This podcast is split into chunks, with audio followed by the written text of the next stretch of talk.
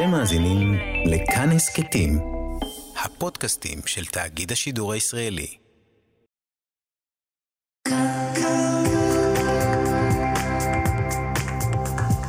כאן תרבות. כאן תרבות בשידור חי ממתחם שרונה בתל אביב. ועכשיו, מאיה סלע, יובל אביבי ואלעד ברנועי.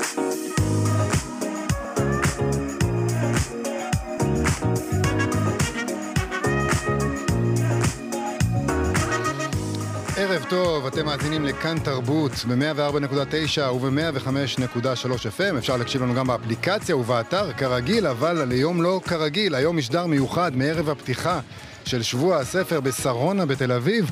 במקביל נפתח היום גם יריד הספרים העצמאי ברחבת הסינמטק כאן בתל אביב. אנחנו נהיה איתכם במשדר של שלוש שעות, מעכשיו ועד תשע בערב. נדבר עם סופרים וסופרות, עם מתרגמים ומתרגמות, משוררים ומשוררות, מוציאים לאור. מה לא? נשמע מה הם הוציאו, מה הם קראו, מה הם מתכוונים לקרוא ומה הם חושבים על כל מה שמתרחש כאן כרגע. אני יובל אביבי, איתי בשעתיים הקרובות אלעד ברנועי, שלום אלעד ברנועי. אהלן יובל. מה יעשה לה? שלום מה יעשה לה. שלום לך. היי. היי, מזמן לא נפגשנו. כן, כן, אני יודעת שהתגעגעת אי אפשר אליי. היה להתאפק ולהגיד את אתה זה. לא יכול להיפטר ממני, לא, אין מה לעשות. לא, אני לא רוצה, זה הפוך. אה, אוקיי. אה, עוד איתנו בצוות, על העריכה, איתי סופרין ועמיתי פוקמן, בהפקה ילנה גולדנברג, ליהי צדוק, ויביאנה דייטש, אירה וקסלר, על הביצוע הטכני, משה מושקוביץ ומיכאל אולשוונג. אחרי הדיגיטל שלנו, עופר לרר, באולפן בתל אביב, נמצאים איתנו דבר, נדב הלפרין, שלום יצחק שם על הביצוע הטכני. שלום ותודה לכולם, אנחנו מתחילים. וואו, איזה צוות, ענקים, מיליון אנשים. מיליון איש. אה, טוב, אנחנו פה... אה, מרופדים. מרופדים בהחלט, גם המיקרופונים וגם אנחנו. אה, יש פה עשרות דוכנים אה, של כל הוצאות הספרים הגדולות. כמו שאמרת, יובל, היריד הספרים העצמאי נמצא בסינמטק. מה אתם אומרים בינתיים, איך אתם מתרשמים? אני קצת עצוב שהקטנות והעצמאיות לא כאן. כן, תמיד מוצא סיבות להיות עצוב, כן. כן, לא, אני חייב להגיד לך, אני מסתובב פה ואני מרגיש שהן חסר, אה, ההוצאות האלה חסרות. מרגיש לי מנו, ש, שהניתוק הזה הוא לא טבעי ואני מקווה שהם ימצאו דרך להשלים. אז זה נקודה לשיפור, מה נקודה לשימור? אני? לא, אני לא, שום, שום שימור, אני, אני מסכימה עם יובל, אבל אני מסכימה איתו בכאב, אני לא אוהבת להסכים איתו, אבל uh, הוא, הוא צודק, ואני חושבת שזה מאוד מצער, ואני חושבת שזו טעות מאוד רצינית של המו"לים הגדולים, שהם לא הבינו, לא השכילו להבין, שהם צריכים את האנשים המגניבים מהסוף של האוטובוס, שיהיו לידם, למשוך את הקהל הזה שהולך לשם. כן. חבל, פשוט, מצד. שני, מצד שני חייבים להודות, אה, אנחנו פה אה, ממש צמודים כן. למתחם שוקק חיים בצורה חסרת תקדים נכון.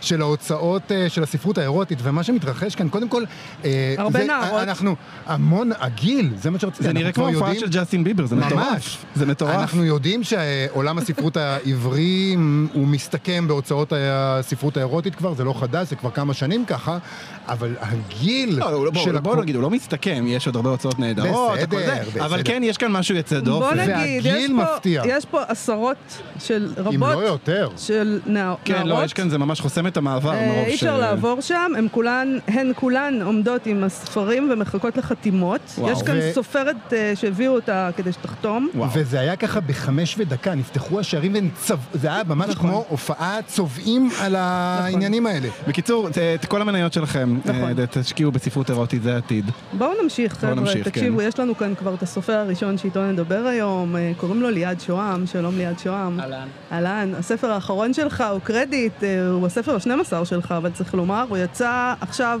לאחרונה, נכון. בהוצאת יש- זמור הביטן. אה, אני רוצה לפני שנדבר עליו, על החיים ועל הספרות, את התייחסותך לערימת ה... אה, הרמ"ט. זה הולך להיות נקודת ילדות שלנו. היום. הנחמדות האלה פה, שקוראות ספרות אירוטית, אתה מקנא? אני אגיד לכם, אני לפני כמה שנים חשבתי, אמרתי, את, הערכ- את הספרים שלי עורכת נועה מנהיים. אז אמרתי לה, נועה, אולי אה, אני אכתוב ספרות אירוטית. כן. והיא אמרה לי לא. ואז אמרתי לה, למה? את יודעת, כתיבה זה כתיבה, אני אכתוב, אני גם קראתי קצת, אז אני, אני הבנתי את המנגנון, היא אמרת לי, לא, אתה לא מסוגל. ואז חזרתי הביתה לאשתי ואמרתי לה, תשמעי, נועה אומרת שאני לא מסוגל לכתוב ספרות אירוטית. היא אומרת לי, בוודאות אתה לא. אז תשמע, אם אשתך זה- אמרה את זה, זה סגור. זהו, אז החלטתי לא, אה, לחקור יותר מדי למה אבל- אני לא יכול לכתוב ספרות אירוטית. אבל אתה כן כותב גם לנוער, הספר האחרון שלך הוא ספר למבוגרים, אבל אתה כן כותב גם נכון, לנוער. נכון. ואתה יודע, אתה... אה, זה פלח שוק אה, שאתה יכול... מה, למה, למה אירוטיקה ולא בלש לנוער? אה, תראו, בסופו של דבר אני חושב שאתה צריך לכתוב את מה שאתה נהנה לכתוב. וכנראה לא סתם אני כותב ספרות מתח ולא כותב ספרות אירוטית, כנראה מסיבות שאשתי מבינה לעומק, אבל... אה, עכשיו, חייבים גם לומר, אנחנו מדברים איתו על זה, כאילו, הוא כותב אה, ספרות מתח, בלש, וזה ז'אנר אה, דחוק שם בפינה. לא, לא, לא, לא. זה לא. לא, והספרים שלו הם גם רבי מכר, הכל בסדר. זה נכון, ליעד? נכון, נכון, נכון. כאילו, זה לא שבחרת באיזה כן, ז'אנר. לא, פשוט נגעתם בנקודה כואבת.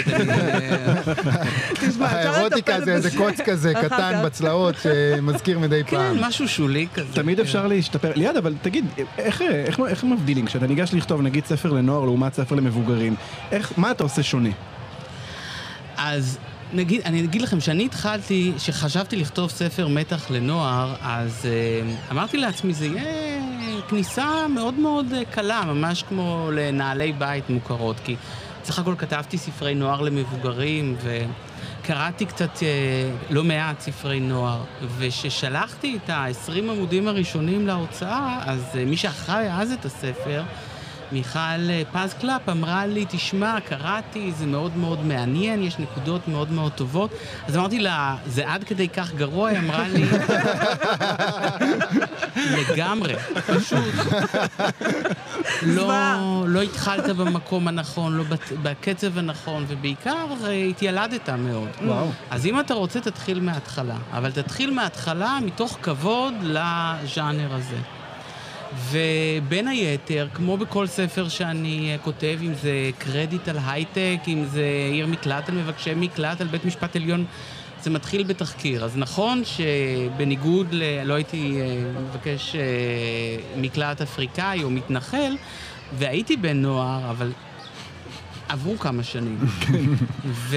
והייתי צריך ללמוד את זה, והייתי צריך להבין את הדבר הזה, וזה היה מסע למידה מאוד מעניין ומאוד מרתק מבחינתי. אני מאוד מאוד שמח שעברתי אותו. אולי אני אעשה אותו גם בעתיד, אני מקווה. אגב, אה, בני נוער, זה גם עובר בתורשה, נכון? אני מבין שהבת שלך כאן? כן, זה ממש... אה, אני בדיוק חשבתי שזה כבר. שבוע הספר ה-23 שאני משתתף בו. 23. כן, כן, הרבה מאוד, כן. ומה שחגיגה עכשיו, כיאות לבן אדם אה, בא בימים, אז גם הבת שלי עובדת פה. אה, בדוכנים של כנרת מאור הביטן, ומבחינתי זה מאוד מאוד מרגש, לא רק בגלל שהבת שלי עובדת, אלא מכיוון שסבא שלי, זיכרונו לברכה, עבד בדבר, היה העורך של הוצאת דבר, כן. ואני זוכר בתור ילד הייתי בא איתו לשבוע הספר, אני כתבתי אחרי שהוא נפטר. אה, וזה סתם, זה נראה, נראה לי דווקא, אה, נראה לי משהו נחמד. ש... כמעט הסלמה, זה שלה- עסק משפחתי למכור בשבוע כן, הספר. נכון. אני לא מכר, כן, אני לא ישירות, כן. אה, לא, אבל היא מוכרת- בהוצאה שאתה כן, מוציא בה, כן, כן? יש כאן לא פרוטקציה. הבוגדת. בוא, אה, בוא יש נגיד. פרוטקציה. אוקיי. מי שכוון את האנשים אליך. לספר שלך עכשיו וכל הדבר הזה. לגמרי, יש. בונוס, העלאה בדמי כיס, כל הדבר. חבילה כלכלית מלאה ליאת, בה. אתה כבר די הרבה שנים בביזנס הזה, והוא מאוד מאוד השתנה לאורך השנים. כן. נכון. אה, לא לטובה כנראה.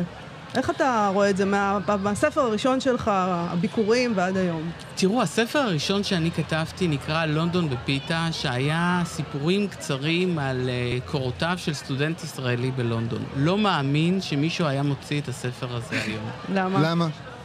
כי זה סיפורים קצרים, כי זה מישהו נכון. שהוא אה, אלמוני לחלוטין, אה, מכיוון שזה הומוריסטי, מכיוון שזה לא נופל לשום קטגוריה מוכרת. אה, וגם כשהתחלתי לכתוב את אה, ספרות המתח, אז ממש אה, כנרת אה, נתנה לי מורה פרטי שילמד אותי איך עושים את הדבר הזה. ספק אם זה היה פעם. אבל וואו, אני רואה... השקעה, לא, זה השקעה שבאמת... אה, כנרת נתנו לך מורה פרטי. מי זה המורה הזה? אמנון ג'קונט, הוא למעשה, כן, אה, זה לימד מורה אותי. טוב. כן, וואו. נכון, לא. השקיעו אז בסופרים, כן, אין לא. סיכוי שהיו עושים לא את זה היום. לא התקמצנו עליי. היום- היום ייתנו לך, אבל את צריכה לשלם בעצמך גם על אה, המורה, כן, נכון? תשמע, לשלם בעצמי על כל דבר אני יודעת גם ככה. זה לא חוכמה. לא, אבל אני אגיד לכם, ויותר מזה, אני זוכר, אני הרי, אני עובד כעורך דין, אז, אני זוכר שיחות בחדר האוכל, ליד מכונת הקפה, על אה, ספרים. היום זה ממש השתנה. לא מדברים על ספרים. אז תגיד, אם אנחנו כבר מדברים על השושלת, כן, ועל כך, ש...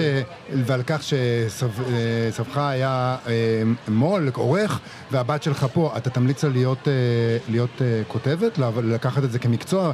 כי אולי למכור ספרים זה מקצוע טיפה יותר מכניס מאשר לכתוב, אבל... אה, אבל הוא עורך דין גם, בוא לא נשכח. אולי בסדר. עדיף שימליץ לה אבל על זה. אם הוא מסליל אותה לשבוע הספר, יכול להיות שהיא תגיד לעצמה, אוקיי, זה מספיק טוב, לא צריך גם אה, את המקצוע לא, האמיתי הוא שלי. מסליל אותה לעבוד בשביל הכסף ובשביל אה, הדברים אה, שלה. אתה? תשמח אם היא תהיה כותבת במשרה מלאה? שני דברים. אחד, היכולת שלי להסליל את הילדים שלי היא מוגבלת מאוד. ואם אני רוצה שהם לא יעשו משהו, אז כדאי שאני אומר אותו. נגיד שאני ממליץ להם על ספר, הם קוראים שניהם, ישר שמים את זה בתחתית, בתחתית הערימה. אז... אה. ודבר שני, אחרי הרבה מאוד שנים, שאני חשבתי ששני המקצועות שלי הם נפרדים ולא מפרים אחד את השני, היום אני מבין שזה ממש לא במקרה שאני גם וגם. ואם הייתי נותן עצה לבת שלי או לכל מי שאחר, תעשו את הדברים שיש לכם תשוקה ורצון לעשות. אם יש לך תשוקה ורצון לכתוב, אתה תמצא את הדרך לכתוב. אה, ואני מוצא אותה, למרות היותי עורך דין, אולי בגלל היותי עורך דין, 12 ספרים אמרתם, זה, זה לא במקרה. אתה כותב בלילה או בבוקר מוקדם? אני בעיקר כותב בראש, ואני כותב בעיקר בלילה, כן. אבל אה, באמת אה, התהליך, רוב הזמן מוקדש לחשיבה, לתכנון, לבנייה, אה, לא לכתיבה עצמה. ותחקיר. כלומר, ותחקיר, בספר נכון. האחרון אתה בביוטק, הלכת, נכון, בדקת בספר, את זה. בספר האחרון, ביוטק ומעמד של נשים, גם בתעשיית ההייטק וגם במשטרה. אה, בספרים אחרים, כמו שאמרתי, מבקשי מקלט, בית משפט עליון, הספר שלפני עד מפתח על בתי משפט קהילתיים. אני מאוד מאוד משתדל להבין לעומקם את הדברים שאני כותב עליהם, אה, כדי שלא יצאו לי קלישאות, וגם כדי להגיד משהו חדש ומעניין. תגיד, אה, אנחנו עוד מעט צריכים לסיים, אבל אנחנו רוצים לקבל ממך גם קצת המלצות, בתור אה, מי שקורא. Mm. אה, אתה הולך, אה, איזה ספר אה, קראת לאחרונה שאהבת? ממש לאחרונה, לאחרונה, שני דברים. אחד, אה, אני בשעתו כתבתי ספר עם יובל אלבשן על אה, האירוע נכון. האחרון. ואנחנו גם קצת מיודדים, מיודדים, סליחה, ואני התקשרתי אליו והוא ניתק אותי. מה? באמצע ההרצאה. ואני הקשבתי להרצאה שהייתה מאוד מאוד מעניינת, ואז אמרתי לו, תגיד, זה ממש מה... דיבר על רו ורסס וייד ועל כל מה שקרה אחרי, מאחורי הקלעים של המשפטים הגדולים. וזה פתח פתח לעלבון, כי הוא כתב ספר על זה, שנקרא פרקליטי העשוקים. ואני ישבתי וקראתי את הספר הזה, גם מתוך חברות, אבל גם מתוך עניין עמוק. אז זה ממש הספר האחרון שקראתי, אני מאוד מאוד ממליץ לקרוא אותו דווקא בימים האלה. זהו, גם יובל אלבשן הוא בן אדם שנמצא גם קצת ב... בלב העניינים. בספוטלייט של עניינים. נכון, אה, אבל שם הוא ממש עכשיו. כתב על ספרים ותהליכים אל היסטוריים. תתחמק ליד שוהם ממה כן. שקורה עכשיו. אה, לא, לא, לא מתחמק. עם המהפכה המשטרית, אולי, יש כאלה שקוראים לזה ככה, והמעורבות של יובל אלבשן. אה, לא, אבל הוא מאוד, אה, הספר הזה, בלי שום קשר, כן. לא, אני אומר, ביקשתם ספר. אז, אה, אה, זה, ולפני זה קראתי את הספר חנינה של מאיה וקסלר, שמאוד מאוד נהניתי אה, ממנו. כן? כן. כן, כי, כי ה, ה, מה שקורה אחרי ההרשעה זה דבר שכמעט, למשל, אני לא מתעסק בו, אני מתעסק הרבה בעד ההרשעה, אה, אשם, זכאי אה, וכל שם זה מה שקורה בב- ושם זה? קורה בדיוק, מאחרי. Mm. וגם ברגשות האשמה, וגם בהתייחסות של החברה לאשם. אה, ולחשיבות של המניע בתוך האשמה הפלילית והאשמה האישית, וזה זה מאוד מאוד סקרן אותי, וזה ספר שמאוד נהניתי לקרוא אותו. טוב, המלצה שלי עד שם זה לא סתם. המלצה טובה, כן. אני לא קראתי באמת את הספר הזה, מעניין. ספר לא לא. לבלבל עם מאיה קסלר. כן. לא לבלבל. אני בטוח שהם מבלבלים. כל הזמן. כן, נכון. אה, ליד שוהם, הספר האחרון שלך נזכיר, הוא קרדיט, יצא בהוצאת זמורה. אה, תודה רבה לך שהיית איתנו כאן. בכיף אה, תמיד, כמו תמיד. תודה, ליאל. תודה. שבאת. להתראות. אנחנו מיד אה, כבר נעבור לאורח הבא שלנו, שחר קמיניץ, קמיניץ, סליחה, תיקנת אותנו כבר, קמיניץ, שפרסם עכשיו את ספר הביקורים שלו, משאבי אנוש, בהוצאת כנרת זמורה גם כן, והוא גם איש הייטק, איתנו אנחנו מנצלים אותו לא פעם ולא פעמיים כדי לדבר על בינה מלאכותית. ועל סכנותיה הגדולות, אה, וגם הספר קשור לזה, צריך להגיד, מאוד. אה, לבינה המלאכותית. נכון. שלום שחר קמיניץ. היי, שלום. שלום שחר, אה, טוב לראות אותך. קודם כל, בוא, בוא רגע נדבר על החוויה כסופר ביקורים. ספר הביקורים שלך יצא ממש לא מזמן, וכבר נפל עליך שבוע הספר, חתימות, מעריצים, עניינים. אה, איך ההרגשה פה? כן, זה כמו בפנטזיות? אה, האמת שכן, זה כמו, כלומר באמת הספר יצא לפני כמה שבועות, עכשיו ראינו אותו לראשונה, אני והבן שלי. אה, על במד- המדף, ב- ב- בדוכן. בדוכן. אה, המעריצים עוד לא... הנה, המעריצות יסיימו, פה יסיימו בספרות האירופית. באירוטית ואז אני אבוא. כן, כן, הם. כנראה בדרך. אבל כן, כל העניין מאוד מרגש, אחרי כל כך הרבה שנים של כתיבה, פתאום הכל קורה בקצב מהיר. אבל זה לא כמו לעשות אקזיט מרגש, כי גם את זה עשית. אז מעניין אותי, כאילו, מה יכול להיות כל כך מרגש פה, בסיפור הזה? האמת היא, ספר זה משהו הרבה יותר אה, אישי. בסופו של דבר, אה, אם החברה שהקמתי, חברת הייטק, היא מצליחה או לא מצליחה, או אומרים עליה דברים טובים או לא טובים, זה לא מתייחס אליי. ספר זה בכל זאת המחשבות שלי, הרעיונות שלי וכולי, אז אני הרבה יותר אה, רגיש לאיך זה הוא יתקבל, ומה אנשים יגידו עליו. שחר, אתה, אתה מרגיש עכשיו שיש איזו שיחה ערה בנוגע לא רק לבינה מלאכותית, אלא לאנשי הייטק? הדמות הזאת של ההייטקיסט הפכה להיות אה, נוכחת מאוד מאוד בתרבות, אה, לאו דווקא בצורה, בייצוג חיובי. כן, נכון. אה, אפילו ראיתי, נדמה לי, טור חדש במוסף הארץ של עופרי אילני, שבעצם מדבר על אה, איש ההייטק בתור הכהן החדש. אה, זה רע? אני חושב שהוא לא, הוא לא, הוא לא ב- בהיבט מחמיא במיוחד. אה, בעצם כשמחליף את איש הרוח, או מחליף את מעמדו של הסופר שהיה פעם. אה, אני חושב שכן, יש דיבור כזה. אה, אבל זה ש- דבר ש, ש, שאתה, שמדבר אליך, כלומר, הרבה, הרבה פעמים כשמדברים עלינו, כשאנחנו שייכים לאיזושהי קבוצה, כמו שאתה שייך נגיד לקבוצה הזאת של אנשי הייטק, אז אה, יש איזה, אתה אומר לעצמך, על מה הם מדברים? כאילו איך שהם רואים אותי מבחוץ זה בכלל לא ככה. אנחנו רואים אתכם, נכון? אה, אני חושב שיש בזה, אני לא חושב שרואים אותנו נכון, אני חושב שיש דברים כנראה שאפשר היה לשפר בהייטק, אבל אה, הרבה ממה שאומרים, על הניתוק ודברים כאלה. הטן ביס הגבוה שלכם. כן, הטנביס הזה, מקנאים, אתה כן. יודע. בסופו של דבר, אתה יודע, זה, זה אנשים שבאים אה, לעבוד. כן. הם מתפרנסים, הם גם לא מתפרנסים על חשבון הציבור, הם לא לוקחים כספי ציבור, אין להם ענייני אה, הון שלטון ודברים כן, כאלה. כן. אה, בסך הכל כן, מקצוע פרודוקטיבי ויצירתי. הרבה. ובסופו של דבר רואים שזה אנשים גם, עכשיו למשל במחאה נגד ההפיכה המשטרית, רואים שזה אנשים שמאוד אכפת להם. כן, למרות שהם. לאו דווקא הראשונים שהולכים להיפגע, אה, אבל כן אכפת להם מהמדינה ומהדמות שלה וכו'. אבל נגיד בספר שכתבת, אה, הדמויות האלה של האנשים, חלקם, האנשים האלה שהרוויחו המון המון המון כסף, שיש להם כסף ענק, כסף כמו של מדינות, אה, אוקיי, זה לא איזה דבר אה, כל כך חיובי להיות האדם הזה. הם אנשים בעייתיים, האנשים האלה, בסופו של דבר. לא שאני חושבת שכל ההייטקיסטים מרוויחים כל כך הרבה כסף, אבל כן. להיות בראש הפירמידה של דבר כזה, וואו, זה בעיה. זה, זה בעיה, ואני חושב ש... בשביל כולנו, האנשים האלה הם בעיה. כן, אף אחד מהם כמעט אה, הוא לא נבל, אני חושב, mm-hmm. בטח לא נבל מושלם. בסך הכל אנשים עם פגמים כמו כולנו, ששמו אותם פתאום, ואולי זה הנקודה, שמו אותם פתאום באיזו עמדת כוח מטורפת, כן. שאנשי ההייטק משפיעים על המציאות שלנו. עכשיו זה הבינה המלאכותית, אבל לפני כן זה היה הסמארטפונים והרשתות החברתיות. כלומר, יש להם אימפקט עצום על התרבות ועל החברה, ואף אחד בעצם לא הכשיר אותם לזה. אף אחד לא לימד את מרק צוקרברג להיות האיש הכי חזק ומשפיע בעולם. אה, בעצם מה שפעם היו אולי, לא יודע, פוליטיקאים שנבחרו, עברו איזה עוברים קריירה. איזה אני- חניכה כן, או איזה מסוימת בנקאי לתפקיד הזה. בציריך, כאילו, מה עכשיו כן, מרק אבל, צוקרברג? אבל אתה יודע, זה מעניין מה שאתה אומר עכשיו, כי אחד הדברים שקורים בספר שלך, אמ, זה שהטכנולוגיה מצליחה. הבינה המלאכותית היא מאוד מוגשמת בספר, זאת אומרת, אה, היא ממש עושה, צריך להגיד אולי, הספר שלך אה, עוסק ב- אה, באפשרות להשתמש בבינה מלאכותית ובספרות. הבינה המלאכותית אה, סורקת את כל הספרות שנכתבה, ומזה היא מסיקה מסקנות על הנפש האנושית, ובעצם מתחילה לטפל בבני האדם. ואחת הבעיות המרכזיות שאתה מצביע עליהן בספר, זה שזה מצליח.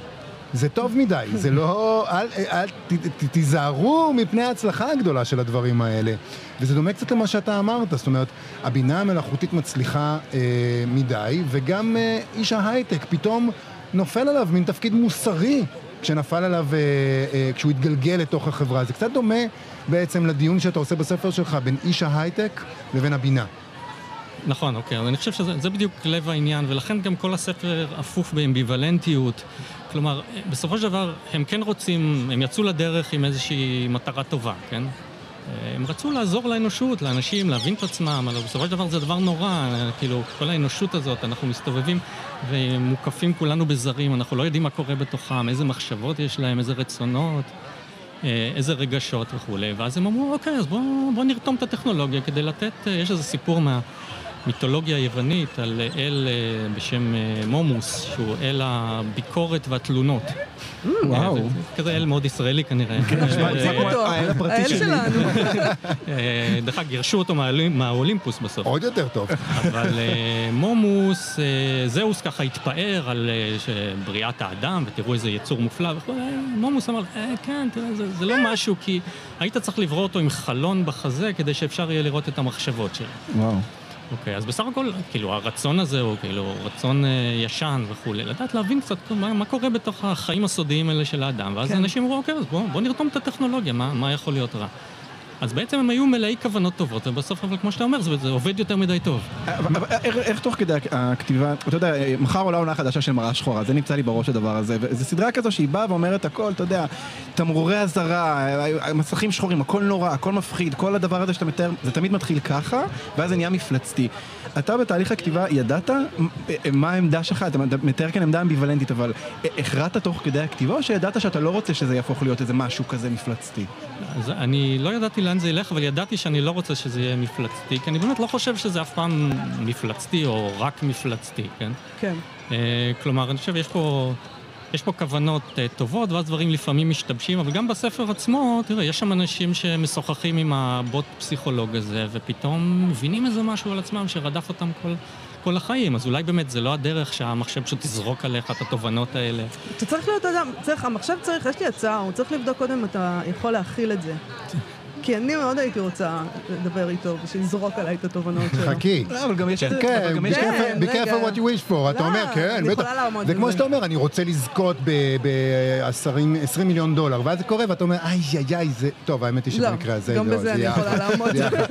תגיד, אני חייב לשאול אותך, אבל על בינה מלאכותית באופן, אה, בקשר של הספרות, אנחנו נמצאים פה בלב הדבר הזה, אה, אה, היריד של הספרות העברית, יש פה את כל ההוצאות. אתה חושב שבעתיד, אולי, אנחנו נעבור ליד דוכן אה, של הוצאה של בינה מלאכותית, אולי יעמוד מאחורי הרובוט מאחורי הדוכן ולא בן אנוש, וימכור לנו ספרים שבינה מלאכותית כתבה? אני מרגיש שאתה עושה כאן כל מיני קפיצות בדברים אחרים, למה שיהיה דוכן כשהכל לא... אני... אה, נכון, למה שיהיה דוכן בכלל? למה שמישהו יקרא גם? גם הבינה מלאכותית תקרא גם. הבינה תקרא את זה, היא תקנה את זה אה. באמזון, היא לא צריכה את אמזון, היא תמכור את זה לעצמה. כן. לא, לא אני מדמיין לעצמי רובוט קטן שמוכר ספרים שהוא עצמו כתב. בסדר, יובל. אה, לא, לא, לא נראה לי, לא נראה לי, לא, לא, אבל נגיד משתי בחינות בקצרה. אחד זה, קודם כל אנחנו בכל זאת, בטח קוראי ספרות, מתעניינים בבני אדם. זאת העובדה שאני יודע שיש שם אורלי קסטל בלום כזאת, שיש לה איזה קול שלא דומה לאף אחד, והיא כותבת את הספר, ואת הספר הבא שלה אני חייב uh, לקרוא, זה גם בגלל שאני יודע שיושבת שם איזה אורלי קסטל בלום כזאת. אולי אפשר יהיה לעבוד עליי עם ספר אחד ולהגיד ש... כתבה אותו איזה דמות בנויה, אבל זה לא יעבוד לאורך זמן. זאת אומרת, חשוב לך שיש שם אישה אמיתית שקוראים לה אורלי קסטל בלום, אתה לא רוצה שזה יהיה... כן, עכשיו, אני יודע שאני יוצא פה איזה הומניסט בומר, אבל אני חושב שיש עדיין עניין... לא, לא, נראה לי, נראה לי, הרבה אנשים מהנהנים כרגע, כן. כלומר, זה נשמע לי דבר מאוד הגיוני לייחל לו. כן. והדבר השני, שאני חושב שגם בסופו של דבר, בגלל שהבינה המלאכותית הזו בעצם קוראת את מה שנכתב בעבר, ואז מערבבת אותו, אז היא יכולה ליצור דברים שהם נוסחתיים. אבל לא דברים באמת, אז אולי היא מעלה את הרף קצת לגבי באמת מה זה ספרות ומה הבן אדם צריך להתאמץ יותר כדי ליצור משהו מקורי, אבל הערבוב הזה של דברים מהעבר, הוא יכול להגיע רק כברת דרך לא ארוכה לדעתי. יופי, נצא אופטימיים, לא יהיה רובוט קטן מאחורי הדוכנים. שחר קמיניץ, מחבר הרומן משאבי אנוש שיצא לאחרונה בהוצאת כנרת זמורה, תודה רבה לך על השיחה הזאת ועל ההרגעה, על ההרגעה. הכל בסדר, הכל בסדר, יהיה בסדר, הספרות עוד פה. אנחנו תמיד נתקשר אליך כשאנחנו במתח. תודה רבה, שחר קמיניץ. טוב, אנחנו עכשיו הולכים לדבר על אה, נושא אהוב, אה, על אנתולוגיה חדשה בנושא שופינג. בול בשבילך. בול, ממש, לא, זה כן. איך שראיתי את זה, אמרתי, וואו, אנתולוגיית שירה, צריך לומר. לזה קוראים טרגוט, כל הכבוד. אה, זה יצא בכתב העת ננו פואטיקה, ואיתנו שני עורכי האנתולוגיה, המשוררת ספיר יונס, שלום ספיר. שלום. והמשוררת צלאו, אהלן. היי, מה נשמע? בסדר. טוב, מה- מה מה פתאום שופינג? מאיפה זה בא? ספיר? ש- למה שופינג? מה פתאום? אז- זה- זה לא כזה מובן מאליו ששירה בנושא שופינג דווקא. אה, נראה לי שאת שואלת את השאלה שמרבית החברים והחברות שלי שאלו אותי כזה, מה? שירה? שופינג? כאילו, בואו נעשה את הדבר הנעלה והאסתטי שנועדנו לעשות. אה, אז אני חושבת שדווקא בגלל זה, היא אומרת, הדבר. הנעלה והאסתטי, אני אומר לעצמי, ללכת לשופינג. כן, ברור. אז דווקא בגלל זה למה אבל? כי כדי מה? מה את רוצה להראות לנו שם? כי אני חושבת שהמטרה של הספרות בסופו של דבר אה, היא לעורר שיח, ואין אה, מישהו שאני מעוניינת אה, יותר לנהל איתו שיח מאשר החברים שלי לעולם הספרות. אז זו הייתה הזדמנות מצוינת גם לשאול שאלות, גם לראות את, ה, את התשובות של המשוררים והמשוררות, הסופרים והסופרות, כל אחד את הזווית ראייה שלו על הנושא הזה. והאמת שקיבלנו הרבה הפתעות ודברים מעניינים, אז... מה ההפתעות? מה למשל הפתיע אתכם? אה, קודם כל, קיבלנו כל מיני אה, פרוזות קצרות כאלה שעוסקות אה, בדברים הכי יומיומיים. קיבלנו גם ראיון עם פחית שימורים כן, טוב. עגבניות, מהמם. כן. מסע מאוד ארוכה של זלי גורביץ' על העיסוק הזה בכלל במה שלי, מה שייך לי, מה, מה הקנייה שאנחנו עושים גורמת לרכוש ולקשר שלנו אליו. אה, איפה לשים את זה. אה, מאוד הפתיע אותנו. אתם חושבים ש... כאילו, אם, אם, אם, אתם, אם אני אקרא את כל האנתולוגיה, אז אני אגלה בסוף שלאן היא נוטה? היא נוטה ל- להיות ביקורתית כלפי העולם הזה? או יש פה בכלל מישהו שאומר, "אה, איזה כיף לעשות שופינג, זה מוציא אותי מדיכאון? או שהם כולם ביקורתיים כלפי הסיפור הזה שנקרא שופינג? אז אה, נראה לי שאמרנו את זה בפתח דבר, כאילו גילינו שיש את המרחב הזה, זאת אומרת שזה גם אה, איזה כיף שופינג, אבל אה, זה גם איזשהו משהו שטומן בחובו אה, הצפה של, של טראומות, אה, אה, של דברים שאנחנו פחות רוצים להתעסק איתם, ודווקא הספרות אה, מאפשרת לנו אה, לעשות את זה. אז אה, זה מין אה, אקורדיוניות כזו שהיא תרבות הצריכה, היא אנחנו ואנחנו היא, אה, וכשמסתכלים על זה מתוך הזווית אה, אה, של שופינג וספרות, אז פתאום זה נהיה כזה, אוקיי, הנה מצאנו פה נקודת הסתכלות שלא ראינו לפני זה. זה כאילו מרקס קצת הרס את הקטע הזה, נכון? כאילו אי אפשר אה, אי אפשר ל- ל- ליהנות ממשהו עכשיו עד הסוף, אתה- נכון? אתה נראה לי אני מצליח. קצת- אתה נראה אני לי חוזר ואני מצליח. מרגיש, נו, אז קניתי נעליים, יופי, מה מה עם אמצעי הייצור? אבל אה, לא, אבל באמת, יש- יש כאן איזה כמעט על, אני- אני אני- אני מדמיין, כמעט על כל דבר מהתחום הזה של צריכה, אנחנו בסוף צריכים להתנצל, נכון? יש איזה, זה כאילו כמעט נדרש מאיתנו. לגמרי, ונראה לי שחלק מהעניין של הגיליון זה גם להיזכר שזאת חוויית ילדות שלנו, יש בזה משהו מאוד נוסטלגי, להקים אה, דוכן אה, של מכירת אה, לימונדה, או שסבתא קונה משהו מתוק במאפייה. או כל מיני חוויות כאלה של דברים שקונים לנו במתנה ואנחנו בסוף נורא אוהבים אותם. כן, גם גם הספר בסוף הוא מוצר שאנחנו קונים, נכון? גם את זה צריך לזכור.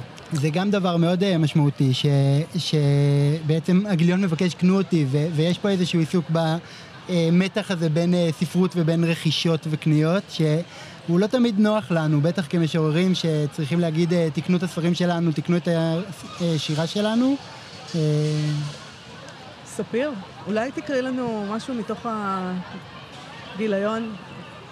כתב עת לספרות קצרה, או קטנצ'יק כזה, אני רוצה לתאר, כי תמיד, אני אמרתי גיליון, וכתב עת, זה נשמע כזה הוא ממש, הענקיים הוא האלה. נכנס בתיק, זה ממש אה, מוצר נוח. כמו כלב כזה? קטן. אני מרגיש שצריך לדבר על זה כמו- בפרסומות, נכון? זה נוח, זה אה, לא קומפקטי. שמתי לב לזה, עכשיו ממש ניתן לקחת כתוב, אותו לכל מקום. כתוב מאחורה, קנו כן, אותי, לא גאוני, שמתי לב גאוני, לזה. כן, קנו אותי. אה, אז אה, אני קוראת עכשיו אה, שיר של מרגרט אטווד, הוא נקרא סובנירים.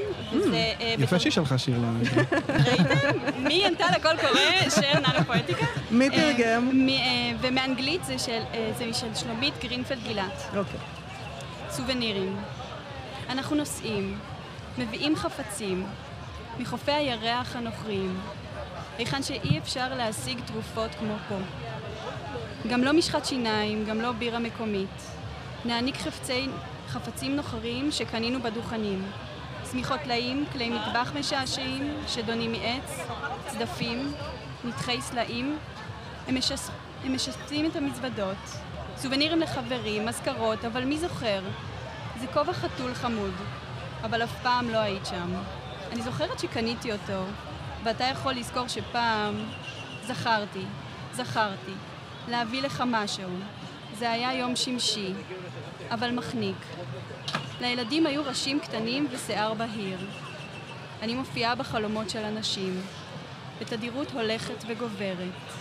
לפעמים ערומה, לפעמים מבשלת. מסתבר שאני מבשלת די הרבה.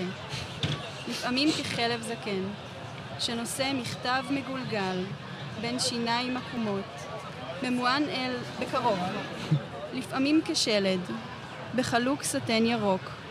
תמיד יש סיבה לכך שאני שם, ככה חולמים אומרים. אין לי מושג. זה מה שהבאתי לך. מעולם החלום, מחופי הירח הנוכריים, ממקום ללא שעונים. אין לזה צבע, אבל יש לזה כוחות, למרות שאני לא יודעת מה הם, או איך לפתוח אותו. הנה, זה שלך. סחור אותי. וואו, זה יפה. נהדר. כישרונית מרגרט אטווד. ממש, לא, אבל אני חייבת להגיד לה. שזה גם תרגום מאוד יפה של לא, שלומית גרינפלד. גילת. האמת כן. שיש לי תחושה גם שאם היינו שומעים את זה בלי לדעת מי כתבה את זה, השם שלה היה עולה, זה מאוד מרגרט אטוודי.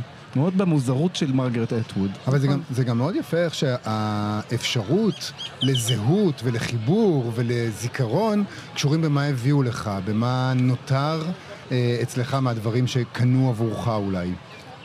אה, זה נכון. אה, נראה לי שהכי הרבה אפשר אה, לשים לב לזה במסע באמת של זלי.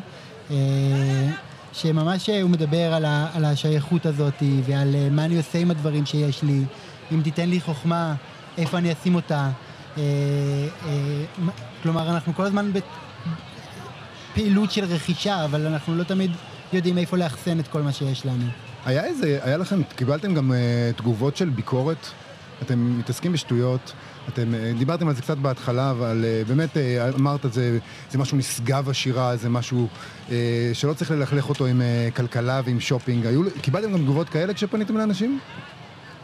כן, אני חושבת שאתה יודע, מסתכלים עלינו ואומרים אה, מכל הנושאים שבעולם, אה, שיש לכם הזדמנות אה, לערוך אה, כתב עת לשירה, אז אה, זה מה שאתם בוחרים לעשות.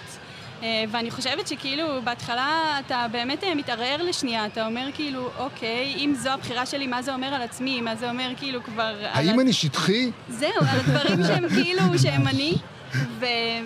ונראה לי שכן, כי, כי בסופו של... כאילו, שאני שמחה ושאני שלמה עם הדבר הזה, כי בסופו של דבר זה חשוב אה, לבוא, ונראה לי אולי רוסט אמר את זה, שכאילו, אם דיברנו מקודם על הנשגב והאסתטי, אז הוא אומר שהוא רוצה לקחת את הדברים אה, היומיומיים, הכי יומיומיים שמקיפים אותו, ולהפוך אותם ל- לאסתטיים והנאצלים.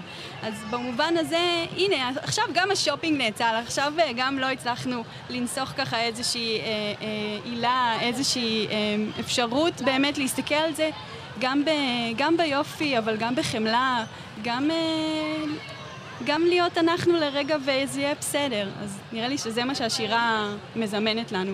אני גם חושב שכשאתה, הרבה פעמים זה קורה בננו פואטיקה ובכלל במקום לשירה, אה, הניסיון הזה באמת... מקום לשירה, בוא נגיד שזה... מקום לשירה זה, אה, זה בית ההוצאה לאור שמוציא את הירושלמי ננו שמוציא, פואטיקה. נכון. והרבה פעמים יש תחושה שהם אומרים בואו נראה איך אנחנו יכולים מבלי אה, להפוך את זה למשהו שטחי באמת, איך אנחנו יכולים לעשות, אה, איך אנחנו יכולים לעבוד סביב נושאים שיחברו קהל רחב. והשירה הרבה פעמים נורא נשגבת אולי, אבל היא נשארת נחלתם של מעטים. וכאן יש סיכוי שגם מי שלא קורא שירה יראה שופינג ויגיד, אוקיי, אז זה נושא שאני מתחבר אליו. זאת אומרת, אה, יש גם את העניין הזה, וצריך, אה, של השיווקיות, אתה חושב מילה גסה. שהשירה נשגבת? לא יודעת, אני רוצה לערער על ההנחה הזאת אני שהשירה לא נשגבת. מופתע שאת רוצה לערער על מה שאני אומר, אני לא... ספיר, מה את אומרת על זה? השירה נשגבת? לא יודעת. אני חושבת שאנחנו מגיעים לעולם הזה עם קריצה, כאילו, זה, זה בדיוק העניין הזה, שאנחנו לרגע, ביום א' נגיד שכן, וביום ב' נגיד שלא, וזה הכל, כאילו, זה הכל נכון, זה הכל בוא אמת. נגיד שלפעמים היא נשגבת, אבל בסדר. לא. לא, אבל גם, לא, כאילו, גם כשהיא- רביקוביץ' אמרה, כאילו, לעזאזל השיר, אני צריכה 120 שקל חדש, כלומר, באמת. לא, לא, השירה אמורה להיות ביום-יום, נכון. לא רק ביום יום, לפעמים היא צריכה להיות בביוב גם, ברור. זה לא שהנשגבות היא, היא איזה דבר... אה, אבל אני מדבר באמת על העניין הזה ש... אמ, שהבחירה בכותרת כזו יכולה אה, לסייע להגיע לקהל שלאו דווקא בהכרח יקרא שירה באופן רגיל, נקרא, נגיד. כן, אתה מסכים, אתה מהנהן? אני ממש מסכים. אתה- אתה בתחום כן. השיווקי. אני בתחום השיווקי לגמרי, אני מארגן את הדוכנים שלנו של מקום לשירה אה, בשבוע הספר. אה, כן, אנחנו גם בשבוע הספר. כן, אז זה, גם היה, היה לנו איזה לחץ שהגיליון הזה יצא לשבוע הספר, יהיה בתוך המרחב הזה של הדוכני ממכר כמו בשוק. אה, ובסוף אה, לעזאזל השיר אני צריכה 120 שקל, אז בא לי להגיד כאילו, לעזאזל ה-120 שקל, אנחנו צריכים שירה. הופה, אה, יפה. ואנחנו. מוכנים להוציא 60-70 שקל על מנה שווארמה פעם, פעמיים ביום, ו-25 שקל בשביל גיליון מסכן כזה, אנחנו לא נוציא. יפה. יפה מאוד. תקרא. לנו לסיום עוד, עוד שיר אחד. כן, נצר. כן, בטח. אנחנו צריכים לסיים, אבל כמו שאמרת, צריך שירה, אז נכון. לא נוותר אנחנו על זה. צריכים את השירה. אז שיר מתחילת הגיליון של ליאור מעיין. אה, שיר נורא נורא יפה, שגם עבדנו קשה שהוא ייכנס לפורמט הקטן של הננו. אה, קוראים לו איקאה, ויש איזה אה, ציטוט בהתחלה של אהרון שבתאי, שאומר, מסדרון, מסדרון, מסדרון, מסדרון, מסדרון, מסדרון. מושלם. כן. כן. כבר עשר ורבע. אני באוטו, לא מצליח לזוז. כל פעם אותו הדבר. מגרש החנייה מפוצץ עד אפס מקום אחרי שהכל היה ריק. ואני סוף סוף בדרך עם העגלה הריקה שתתמלא תוך שנייה, והסלים הצהובים בחינם שחייבים לקחת, הולך אל האולם התחתון למעלית שלפניי, ואיך שהזמן רץ פתאום. עוד אנשים ועוד נרות נשמה בכמות שמספיקה לכל החיים. ואני מגיע אל הקופאית במזנון עם כדורי הבשר, בתיאבון נשמה בכמות שמספיקה לכל החיים שלפניי, ואיך שהזמן רץ.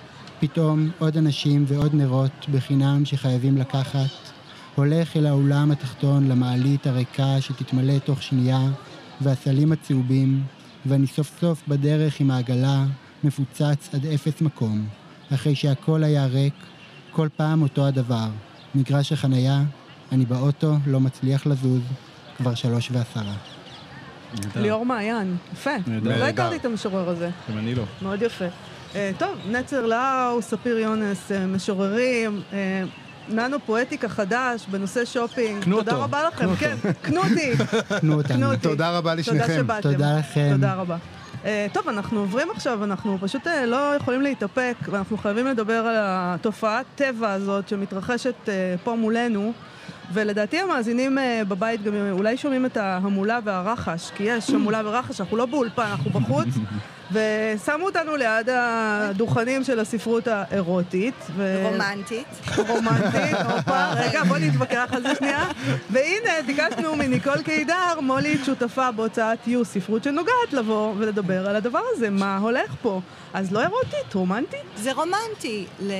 את אומרת את זה מטעמי רומ- אה, יח"צ? לא, שאת לא, אומרת, לא. את לא רוצה שההורים ספרות- יבואו לפה ויגידו... שההורים פה, הם הם- אלה באו לכרטיס אשראי ביחד. והמזומן.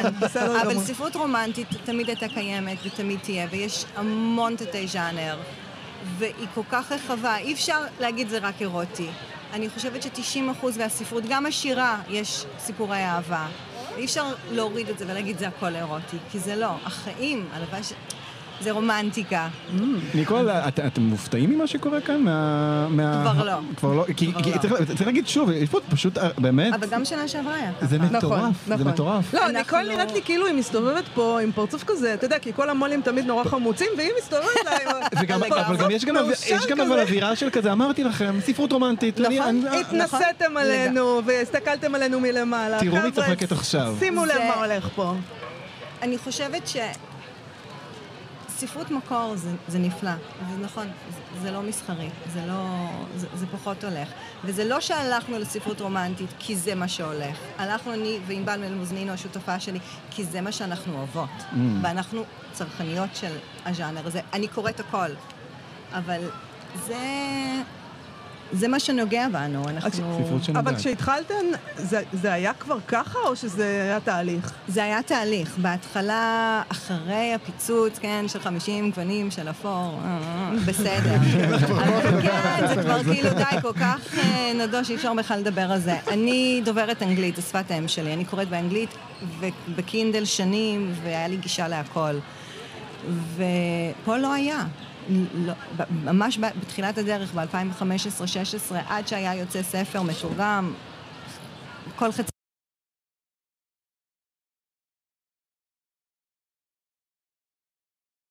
ענבל בחודש ארבעה, חמישה ספרים. בשבוע ספר, עשרה ספרים איך חדשים. הילדות האלה יודעות? זאת אומרת, יש לך אתר, את מתקשרת איתם, יש לנו מועדון אתר, לקוחות, מה קורה פה? יש לנו אתר? גם טיקטוק, יש לנו... אתר היא אומרת לי. לא, אתר למכירת ספרים. יש לנו פייסבוק, שזה גם כבר נדוש, אה, כמובן אינסטגרם וטיק טוק, ויש לנו לי ברוק, שמ- ילדה מקסימה, לי ברוק, שמנהלת לנו את המדיה החברתית. אה, אני רוצה להגיד שכאילו, אנחנו באמת, באמת כבר לא מופתעים. אומרת ילדה מקסימה, סליחה, לא, חייבת ילד- לדעת, בת כמה היא? מעניין אותי פשוט. 21, אבל אה, אני... אוקיי. לא, לא, אז הם זה כולם... יכול- כן, זה כבר לא ניצול ילדים-. ילדים- ילדים עבדים. זה אצלי בבית, הילדים אורזים, זה, זה... לא, את יודעת. שלך מותר, שלך כן, מותר. כן. אבל אני רוצה רגע לשאול, אנחנו באמת, זה, אה, אנחנו רגילים לדבר הזה. מי שמסתובב בשבוע הספר כן. יודע שיש פיצוץ אוכלוסין ליד הדוכנים שלכם שנה אחר שנה, אבל אני לא חושב שבשנים קודמות ראיתי אה, את שכבת הגיל הכל כך צעירה גם. שנה שעברה. כן? שנה שעברה זאת, זאת הייתה הפתעה בשבילנו. אוקיי. הרי שקונים בחנויות ובאתר שלנו אנחנו לא רואות, אנחנו לא ידענו. בשנה שעברה זו הפעם הראשונה שבאמת ראינו את הגיל של הקורות. אבל יש בזה גם משהו. מסוכן, אני יודע שאתן מסמנות את הספרים בדיוק. שלכם, אבל איך באמת שולטים שאין- בזה? צריך להגיד, אולי נסביר רגע, לא- נסביר רגע כן. למאזינים, יש לכם אה, אה, מדבקות. מדבקות על הספרים כן, עם שמזהירות, trig, כן. אה, מה כתוב פה, עליהן? יש אדום זה אהבה, כחול זה hot, זה הרבה סקס. יש שחור שזה אופל, יש לנו ורוד פנטזיה. רגע, רגע, מה זה אופל, אופל? מה יש באופל? אופל? BDSM? לא, מי קורא היום BDSM? די, זה כבר היה, זה כבר לא מעניין. זה בסרט המיושן כן. עם ה-BDSM שלך. אבל זה תכנים, זה תכנים יותר קשים שבאמת לא מתאימות. אבל איך אפשר לשלוט בזה? הרי אנחנו. לא יכולות לשלוט, אבל מה שכן, היום העולם הוא קטן, ומגיעות לפה הבנות עם ההורים, וכל היום הם מתקשרים. אנחנו עושים, אנחנו כל פעם מביאות סופרות מחו"ל. עכשיו יש לנו פה את ויקי ג'יימס, סופרת בריטית מדהימה. שהן עומדות עשינו- פה ומחכות לחתימה כן, שלה. וזה חתימה, תמונה ונשיקה. כן. עשינו בפברואר כנס רומנטיקה עם הסופרת קלואי וורש, הסופרת של הבחורים של טורמן שמכרה מעל 100 אלף עותקים בארץ. וואו. כן, כן, כן, כן, אתה לא יודע, מדברת זה כן, 100 היא קיבלה. תעודת יהלום מאיגוד ההוצאות כן, לאור, כן, כן. כן. וההורים באו, והם כאילו נהיה, יש המון אבות, האבות, הם באים, אין לי קול, את זוכרת אותי, את- ענבל, זה- מה אתם ממליצים? אנחנו...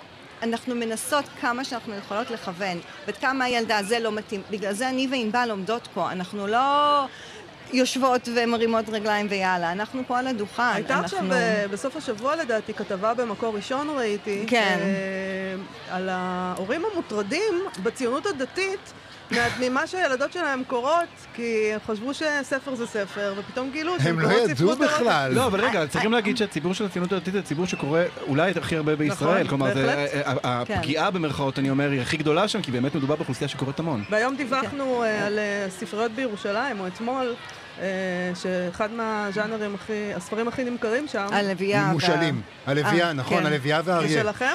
היא לא. אבל הסדרה הבאה שלה יוצאת אצלנו. אז מה, איך מתמודדים עם ההורים מהציונות הדתית? אני לא. אני פשוט לא.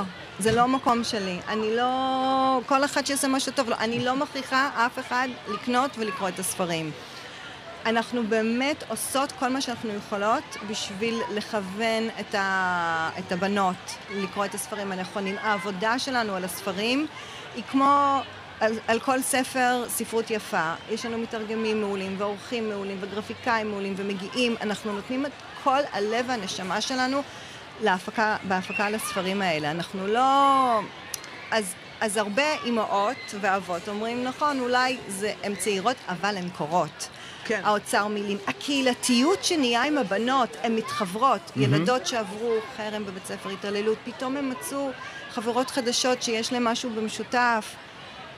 יש פה כל כך הרבה דברים טובים שיוצאים מהספרים. לא צריך לקחת את הרע ולהגיד, אה, מיניות, גיל 14. העולם יותר גרוע מזה, נטפליקס יותר גרוע מזה, האינטרנט יותר גרוע מזה. כן, לפחות פה הן העולם- גם לוקחות עם זה איתן משהו לדרך. אני אוקיי, חייב לשאול ושלא אותך, יקנו את אלה עם המדבקת אופל. כן, אני חייב לשאול אותך, את אמרת. אה, הן באות, האבות והאימהות. כן. מה האחוז של הגברים שמבין קהל הלקוחות שלכם שקוראים? זאת אומרת, האבות אולי מביאים את הבנות שלהם. נמוך, נמוך. אבל גדל. מה זאת פה- אומרת? היה פה קודם ילד קטן, חמוד. ש- מה בא- זה, רגע, מה זה קטן? אני לא יודעת, אולי 14, אוקיי. משהו כזה. ואני חשבתי שהוא קנה, קונה בשביל אימא שלה, והוא אמר, לא, אני מחכה. אמרתי לו, מה, אתה קורא? הוא אמר לי, כן, זה בשבילי. וזה נפלא שגם בנים מרגישים את החופשיות הזאת להגיד, כן, גם אני אוהב לקרוא. כל וגברים יום, מבוגרים. אני חושבת שפחות. רגע, אה, לא, לא שני אלה ישר לא. צוחקים עליי. תפתחו קצת את הראש, הם מקובעים. לא, אבל יש המון ספרים שכן. הספרים של ענבל, היא כותבת פסיכולוגיות, אה, מת, מתח פסיכולוגי, שזה לגמרי מתאים להכל. לא הכל, כאילו, תוציאו מהראש את השלגי, את הרומן הרומנטי של פעם. וואו. אוי, אנחנו שומעים אותך. לנו איזה אנחנו תקלה. שומעים הייתה אותך- תקלה? שומעים אותך כפול. הנה, עכשיו אבל אנחנו שומעים. בסדר. אבל זה היה יפה, זה היה כאילו מין הדגשה. היה צריך של ל... הדברים. זהו, אחרת לא, אין לי שום. דבר נגדם, אבל זה, זה, זה, זה לא הספרים, באמת, תשמעי, את לא. חייבת להגיד את זה אפילו. הנה, יש פה ערימה של אנשים אה, מול הדוכן כן. שלך, שהוציאו את זה מהראש, והם כן. אה, עומדים כן. שם, ואולי גם צריך. להגיד שבאופן כללי אחוז הקוראות לעומת קוראים הוא גדול הרבה יותר, לא נכון. רק בד- בדוכני ספרות הרומנטית, נכון. נשים נכון. קוראות הרבה יותר מגברים. סורי. זה נכון? כן. אז מה הספר? להם יש את הכסף. מה הספר? הן מחליטות מה- על מה להוציא. מה הספר שכרגע הכי הכי נמכר בדוכן שלכם? וואו, הוצאנו עכשיו המון ספרים חדשים. יש את הספר החדש אה, לנצח עם שש, שזה הספר החדש של קלואי וולש, שהייתה פה בפברואר, שזה כאילו הספרים של ה... נחטפים. נחטפים. כמובן יש את קורה ריילי, מלכת המאפיה שלנו, שזה גם. אשלי ג'ייד. יש, באמת שיש כל תראה כך איך הרבה... העיניים שלנו צצות. כן, כי מה? אני... את מכירה? את מכירה מו"לים. של ההוצאות שם שהעיניים שלנו זה... לא, לא, לא, היא פשוט רואה את הקופה רושמת שם. לא רק זה, זה זה, לא רק זה זה. כל כך מעבר לזה, נכון, זה עסק, אנחנו מפרנסים המון אנשים, אבל זה שכל יום אני יכולה לעשות, אני עוסקת ומפרנסת את עצמי ואת הבית שלי, ו- ואני עוסקת במה שאני אוהבת, מדהים. זה. מעבר להכל. ניקול קידר, מהוצאת יו, ספרות שנוגעת, המון המון תודה. תודה רבה לכם. בהצלחה לא צריך להגיד לך, אבל אה, שיהיה בהצלחה. להמשיך. בכל זאת, תודה רבה לכם. תודה רבה. ניקול, להתראות. דרך ו- אגב, אני התחלתי... אנחנו עכשיו אה, אומרים אה, שלום למור קדישזון, מתרגמת, סופרת והעורכת של סדרת אני ממונדי בהוצאת בבל. תמיד אני מפחד שאני אומר את זה לא נכון, רק מסמנים לנו שצריך לדבר ממש למיקרופון. היי, אה, שלום. מתרגשת לראות אתכם. כן, אנחנו דיברנו מלא פעמים. נכון. אבל אה, מעולם לא נפגשנו, זו פעם ראשונה בשבילנו. אה, אתם השנה בכלל לא נמצאים כאן. אתם, את- אתם בבל, אה, הוצאת בבל, כמה רחובות מכאן? בצינמטק, רק מבקשים מאיתנו לדבר ישר למיקרופון. כמה רחובות מכאן? אה.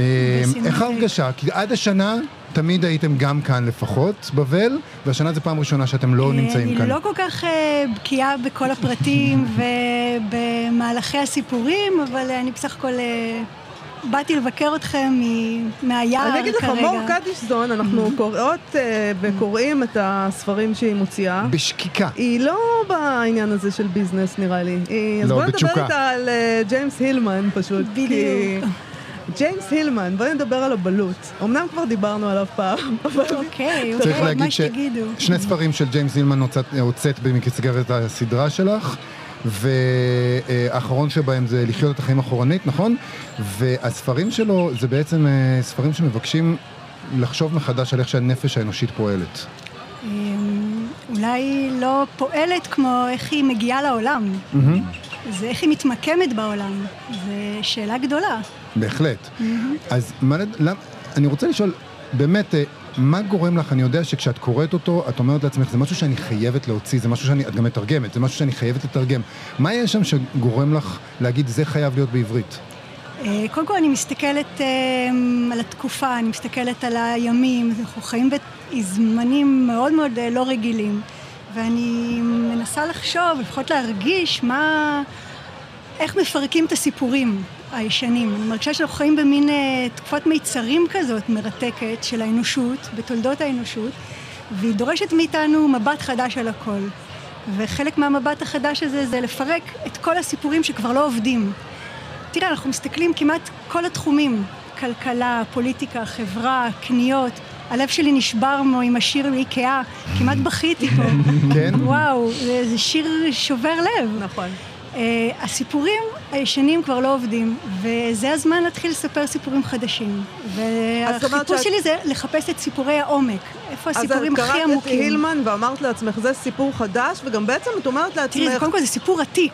נכון, נכון. הוא- הוא סיפור מחזיר שאני אותנו רוצה אחורנית. לספר, אבל סיפור שאני רוצה להביא בדיוק. לכם, ואני, ואת בעצם אומרת כאן משהו אה, מאוד מעניין, אני רוצה להועיל, ככה אני שומעת שאת אה, אומרת. לרפא, אפשר להגיד, בלי להתבייש, כן? לא, בלי להתבייש. את יודעת ש... זה, כן, מבחינתי זה לגמרי עבודה תרפויטית אה, שכולנו כפרטים וכחברה אז באיזה יכולים אופן- להתערם לה. אה, עכשיו, אני רוצה להגיד שזה גם חלק מהאנימה מונדי, שוב, הכוונה היא, האג'נדה פה, אין פה שום אג'נדה, ואנחנו לא פה to preach, לא להטיף כן. ולא להרביץ תורה, אלא להיזכר.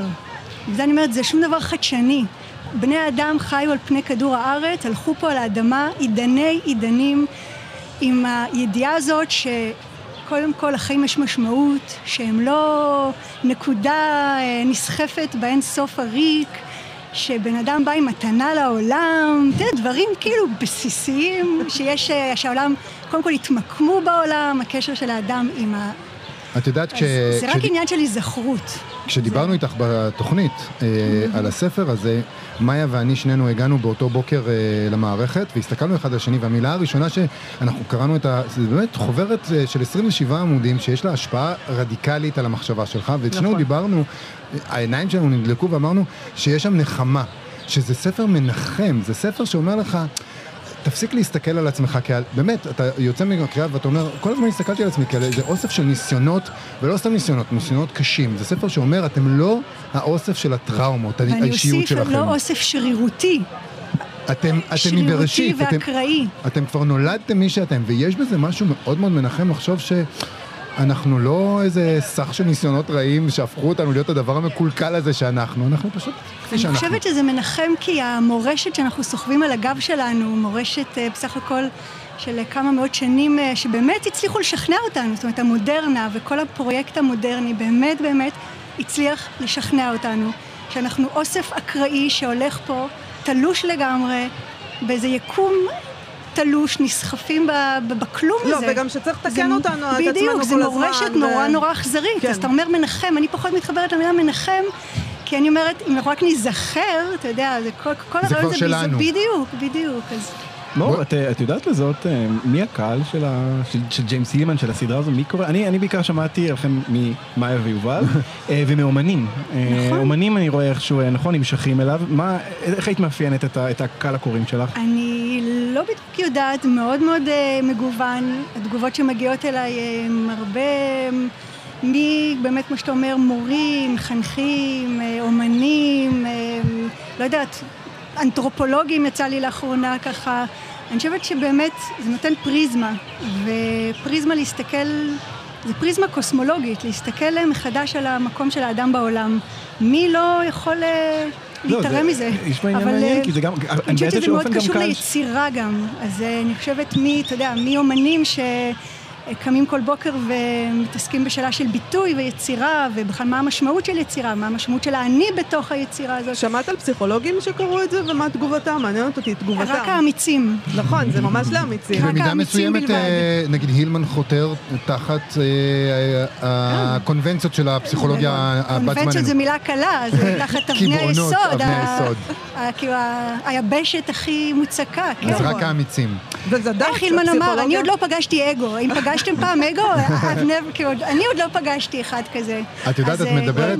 את מדברת על יצירה, דיברתי עם אלעד על יצירה, וזה מחבר אותנו לספר נוסף, לגסטון בשלר, אה, שהוא הכ- אה, אולי, בשלר אהובי. הוא מדבר על יצירה בעצם, נכון? נכון. זה הספר, הספר הוא על... להבתו של נר. להבתו של נר, ובעצם הוא מדבר על יצירה לאור הנר, ועל איזה אסון זה... אני מאוד התחברתי, איזה אסון זה ליצור לאור חשמל. אה, אבל זה גם קשור לזה, זאת אומרת, התנאים שבהם אנחנו יוצרים, ואיך אנחנו מסתכלים על העולם, והוא עושה את הכל... וגם חולמים, לא רק ליצור. זאת נכון. אומרת, העניין פה לא עם אה, תוצרים, אלא איך אנחנו הווים בעולם, איך אנחנו חולמים עם העולם, עם היסודות של העולם. הלהבה של הנר היא, קודם כל היא אש. אנחנו לא יכולים לשכוח את זה שהיא קודם כל אש. וכן, בשלב נורא מכוון, נורא מפקס אותנו ל... לדיבור עם היסודות, שגם, עוד פעם, אגב היזכרות, אנחנו כל הזמן זה חוזרים הדבר לנקודה הבסיסי. הזאת. היס- ארבעת היסודות. כן, היא לא- היא לוקחת אותנו לאיזה מקום, היא יודעת לאן היא אני לא הולכת. יודע, אני קצת- אני. מפחד, כי זה אני מ- לא מפחדת בכלל. את לא, אני כן, כי זה מאמת אותי עם דברים אה, אינטימיים ש... כל מיני מנגנוני הגנה שצברתי לאורך השנים כדי לא להתפרק, פתאום אתה קורא את זה, ואתה אומר, לא, אוי, זה מסוכן. זה כיף, מתפרקים ואז, אתה יודע, מוצאים עוד סיפורים. ואז נבנים מחדש, אני לא יודע אם אני... אני לא אם- אתה יודע, זה- זה גם לא פרויקט כזה, אתה יודע, זה לא פרויקט חיים אה, להיבנות מחדש. אבל אה. אה, בהחלט היזכרות זה תמה מרכזית אה, בכל דבר שאני רואה. אנחנו צריכים עוד מעט לסיים, אבל אנחנו רוצים לשאול אותך לסיום על ספר אהוב שאת רוצה, שאת קראת לאחרונה ורוצה לדבר עליו, לאו דווקא הספרים שאת הוצאת. כן. וואו, אז אה, יש ספר שקראתי ממש השנה, ומאז אני מוצאת עצמי קונה אותו שוב ושוב, אז זה כבר, כי אמרתי, זה כבר סימן אה, לספר ש... זה אושר גדול להפיץ, אה, עוברת אורח בדממה. לא. זה ספר אה, של פביאן ורדיה, היא אומנית אה, צרפתיה, אה, שמספרת אה, בספר, זה יצא בהוצאת אסיה. אה, פלא גדול, זאת אומרת, באמת פלא גדול שהספר הזה תורגם. אני הכרתי אותה קודם, וואו. אה, ספר שמספר על אה, עשר שנות התלמדות שלה אה, בקליגרפיה בסין, בסין, ה... ב... בימים הקומוניסטיים הקשוחים שלה. אה, קוראים לזה, היא קוראת, התת כותרת של הספר אה, עשר שנות התלמדות בסין, לדעתי זה התחנכות יותר נכון, חניכה ממש. מספרת, קודם כל זה ספר שנוגע מאוד עמוק בחיפוש, הדבר שנקרא חיפוש אנושי. חיפוש שלנו כבני אדם, מה, מה זה לחפש? היא שם עשר שנים בסין מחפשת איך לצייר קו. זה כל כך נוגע ללב, והמפגש שלה עם המורים, והיא מתאפסת עם המורה שלה לקליגרפיה על הר שבועות, והיא רק מחפשת את הקו. מה זה החיים האלה של הקו? המון בדידות, אבל אני, כל, כל הטוב הזה של האנושות ושל בני אדם, המחפשים והסקרנים, כשאת קוראת ספר כזה, את אה, מצטערת שלא הוצאת אותו אצלך בסדרה שלך?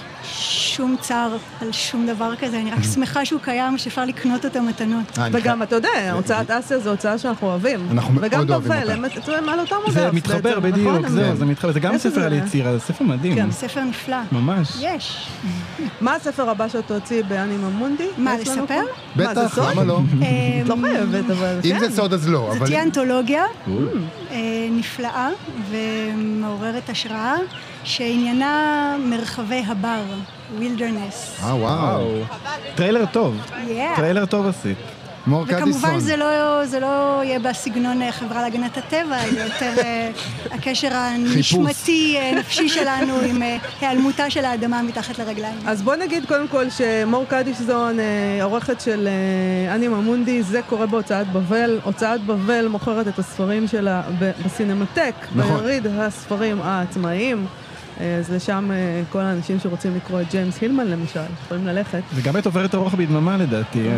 נכון, וגם את לימונוב, אבל זה סתם כי אני פשוט יש לי אובססיה עליו. מור קדיסון, תודה רבה רבה רבה לך שבאת. תודה. לכם, תודה. לכם. תודה רבה. להתראות. אני חייב רגע לחשוב ביחד איתכם על התמהיל. על כן. התמהיל של השעה האחרונה. מושלם. שזה ממש אה, שירה על שופינג, אה, אה, ופרוזה על בינה אה, מלאכותית, ומתח, וספרות אירוטית, והשיחה האחרונה... רומנטית.